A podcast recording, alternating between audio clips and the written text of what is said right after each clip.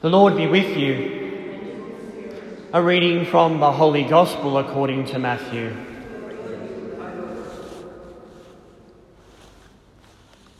The eleven disciples set out for Galilee to the mountain where Jesus had arranged to meet them. When they saw him, they fell down before him, though some hesitated. Jesus came up and spoke to them. He said, All authority in heaven and on earth has been given to me. Go therefore, make disciples of all the nations, baptize them in the name of the Father and of the Son and of the Holy Spirit, and teach them to observe all the commandments I gave to you. And know that I am with you always, yes, till the end of time. The Gospel of the Lord.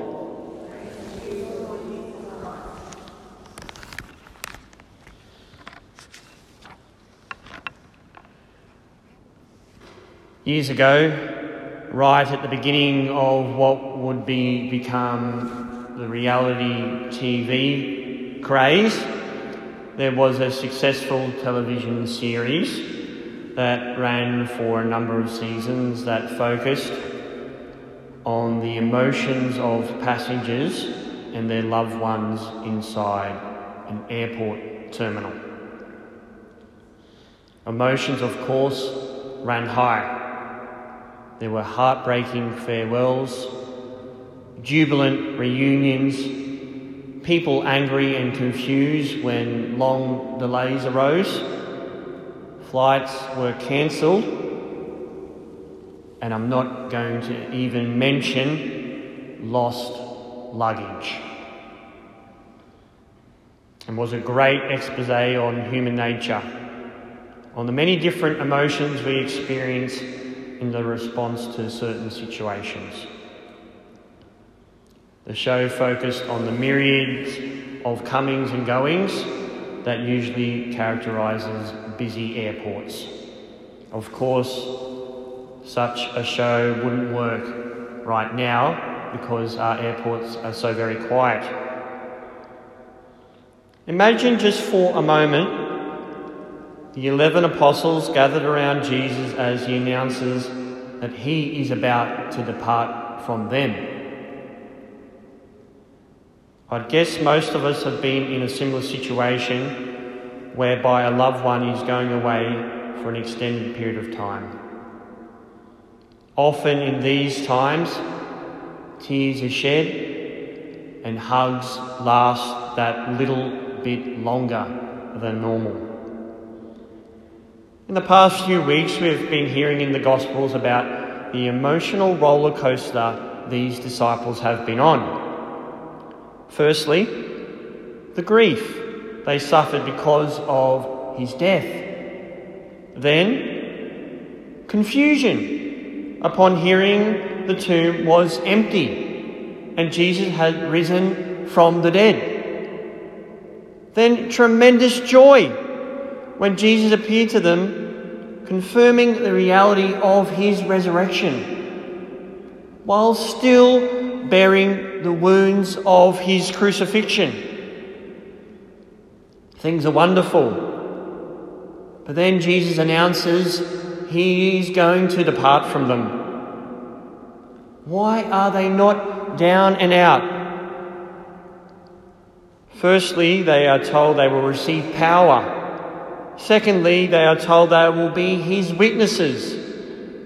And lastly, they are told by Jesus he will be with them until the end of time. These are powerful connections of the human condition. Firstly, Jesus gives them a purpose, a meaning in their lives. They will be his missionaries and witness to him, sharing the good news. And secondly, Jesus promises to be with them. He promises them companionship. They will not be alone. In order for this great task, this great commission to be possible, Jesus' presence remains with them and with us in a number of ways. In His holy word, which we hear in the Bible, by His Spirit, and in a particular way, in a very special way, in the Holy Eucharist, where our eyes of faith assure us that He is truly present. He comes to us in a way that we can see, that we can touch, and that we can taste. Pope Francis reminds us that the Eucharist, although it is the fullness of sacramental life, is not a prize for the perfect, but a powerful medicine and nourishment for the weak. Jesus knows you personally. He knows your name, your hopes, your dreams, your troubles. He wants to help you and always to be close to you. Jesus wants to enter into your heart and make his home there. And all he wants in return is your love. Today, the world is in great need for authentic Christian witness to preach the good news in season and out in ways subtle and bold amongst family and friends, and especially to those who have never met Christ. This can be done very simply by loving your spouse in the holy sacrament of matrimony.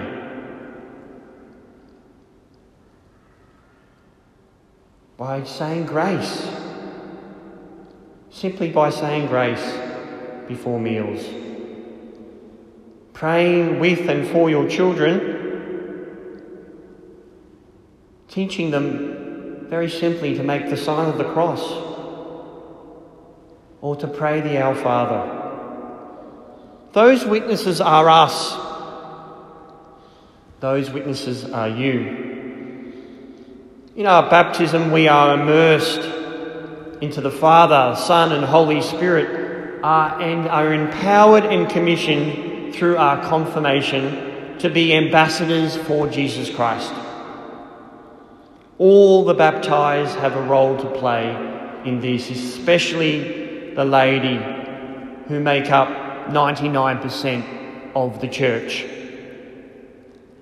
We should never be too daunted by this Great Commission because the principal evangelizer is not us, but the Holy Spirit. We pray we may be faithful witnesses that where He has gone before us, we may also follow. Amen.